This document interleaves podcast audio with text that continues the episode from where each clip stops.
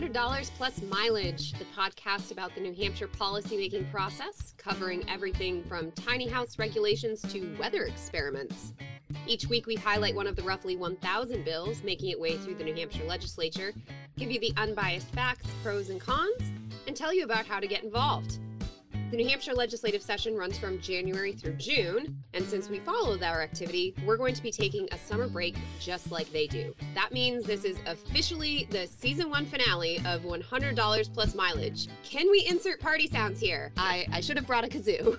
I'm Anna Brown, Director of Research and Analysis for Citizens Count. And I am Mike Dunbar, Content Editor for Citizens Count. And Anna, we've talked about dozens of bills this season. Before we move on, I think we should give our listeners an update on what happened to all those bills. Yes. A few have already been signed into law. So, HB 70, allowing microblading without a tattoo license. You may remember mm-hmm. our episode about very wonky, Learned terrifyingly semi permanent eyebrows. HB 626, allowing historic horse racing. And HB 128, requiring public input before weather experiments. That's right. Yeah. So s- several others passed both the House and Senate and are just waiting on Governor Sununu's signature or veto. So those are HB 195, which is for adding legal protection for displaying a firearm. SB 137, freezing the tipped minimum wage. SB 126, updating the fair housing law, for example, to mention blockbusting by name. And HB 236, extending the statute of limitation on PFAS lawsuits. So, of course, if you have any opinion on any of those bills, you can contact Governor Sununu and let him know what you think he should do. Should he sign the bill or should he veto it? Most of the remaining bills were killed, either because the House failed to act on them before deadline, or they got voted down in the Senate, or the House and Senate couldn't agree on a final version. So, our bill obituary list includes HB 588 requiring towns to allow tiny houses. I know some people are sad about that because that has been, I think, I'll have to double check, but I think our most popular yeah, was, episode today. Yeah. It was a hot, hot one. Topic. HB 296 criminalizing cyber flashing. HB 499 banning facial recognition technology without a search warrant. HB 467 setting higher property tax rates for private hunting preserves with invasive species, aka Corbin Park, mm-hmm. aka we talked about elks bugling yep. and and escaped wild boar. And anyway, HB 202 banning specific forms of lunch shaming. HB 177 banning landfills within two miles of state parks. They did try to resurrect that one a couple times, but it's ultimately dead. HB 350 allowing home growing of medical marijuana. SB 114, adding de escalation and implicit bias training for police to state law. And there were several bills that allowed early processing of absentee ballots. Well, some of those bills are technically still in survival mode, whether they're on their way to Sununu or whatever. Um, the any language about early processing of absentee ballots got axed. So that proposal is dead for this year. Before we move on, I want to address something we've gotten several emails about at Citizens Count. If you go to the official legislative website, gencourt.state.newhampshire.us, you will notice a fair number of bills in the House have a status of quote unquote miscellaneous. And so we've had people emailing, what the heck does that mean? And the short answer is, well, it's a catch all for just kind of unusual status. And this year, though, it's really because the House of Representatives failed to vote on a lot of bills before their deadline. Basically, the House sets their own dates and says, all right, any bill introduced in the House needs to get a vote by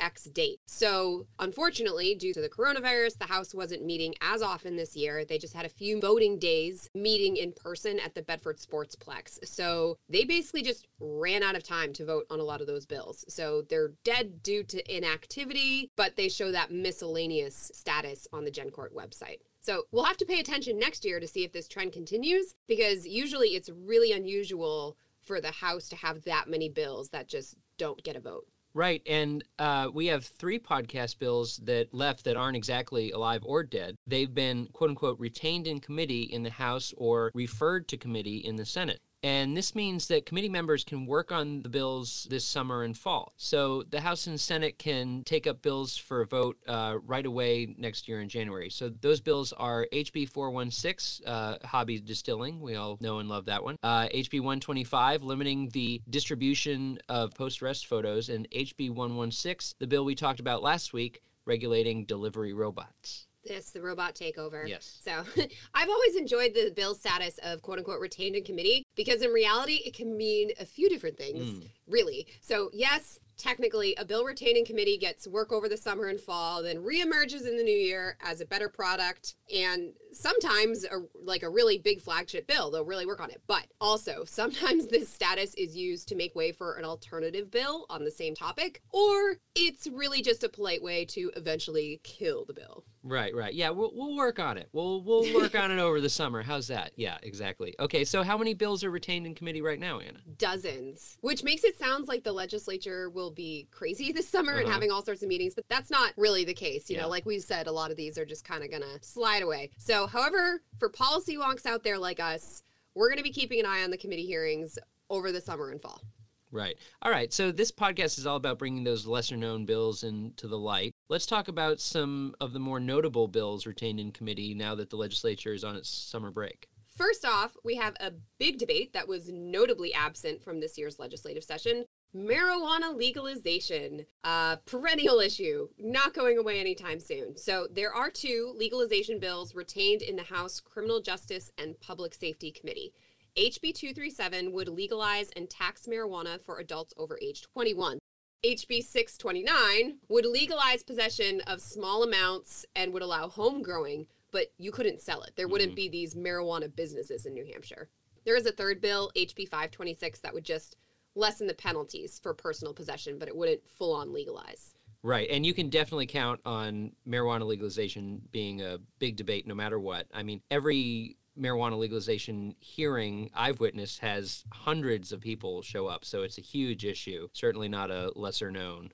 No, and they'll last for hours and hours. Mhm. That being said, the bills face an uphill battle so long as Governor Sununu is in office because he opposes marijuana legalization. And so the House and Senate would have to get a full two thirds to override any veto. And we know that's really difficult, especially on contentious issues. That being said, public polls are showing heavy support. So who knows? Maybe the next few months will be a surprise. After everything that has happened last year, I am much more open to outlandish events. And speaking of last year, a lot of Republican representatives are still focused on election security after the 2020 election. There are over a dozen bills retained in the House Election Law Committee covering everything from ID requirements for absentee ballots to post election ballot inspections. For what it's worth, there were also proposals from the Democratic side of the aisle to expand the option of absentee voting, open voter registration through the DMV, and so on. But Republicans pretty much killed all those proposals without working on them very long in committee. Yeah, so given the volume of bills retained uh, related to voting, rather, it's hard to predict which bills in the Election Law Committee might move forward next year, but it seems that some voting restrictions will end up in play.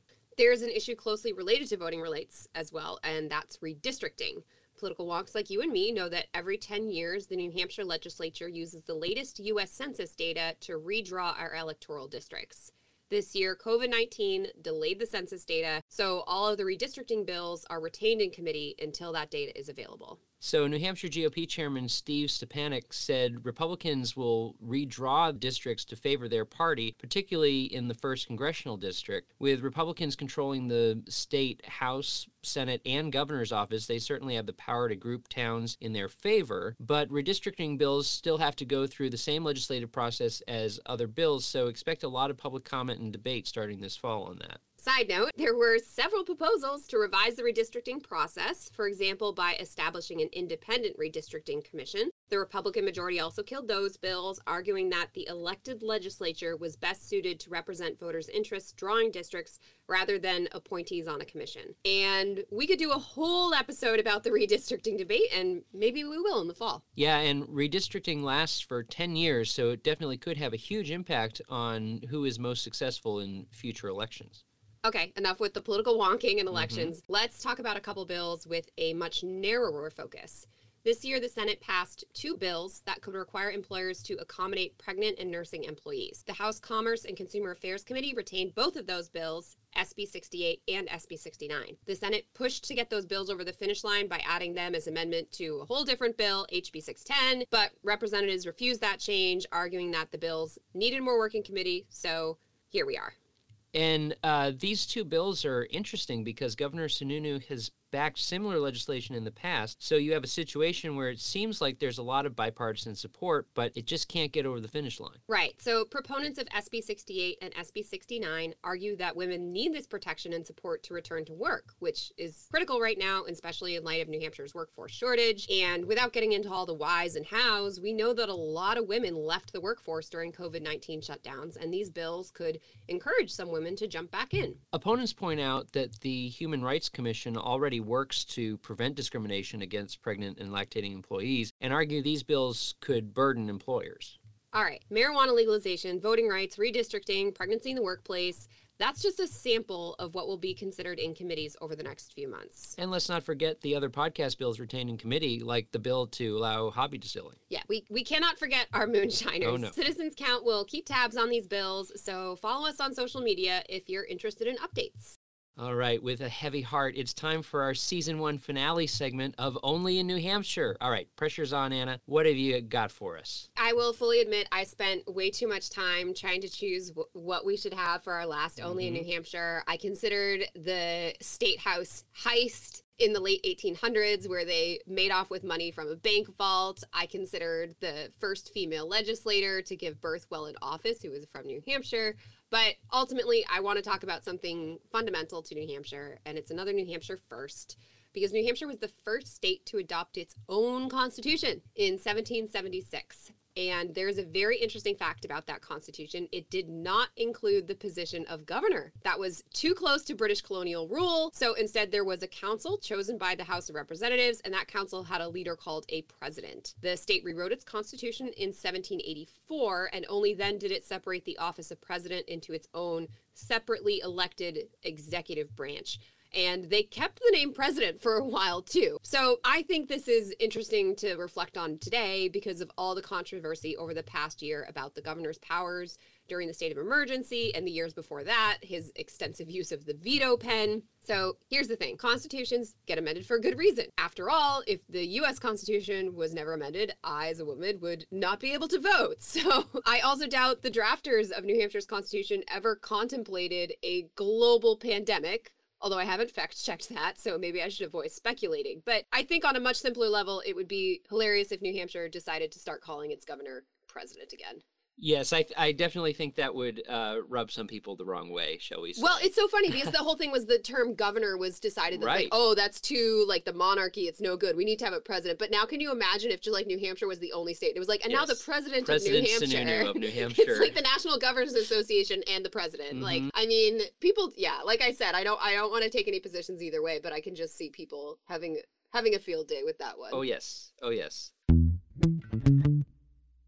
Well, all right, that wraps up season one of $100 plus mileage. You can find more information and episodes at citizenscount.org. Subscribe through your favorite podcast channel or follow us on social media to catch any updates on season two. We'd like to thank Franklin Pierce University for producing. Shout out to Fiona. Yes, thank you, Fiona. And the Granite State News Collaborative for hosting this podcast. Our theme music is composed by me, Mike Dunbar. And lastly, thank you for giving us a listen and thinking about how you can be a part of what makes New Hampshire by the people, for the people.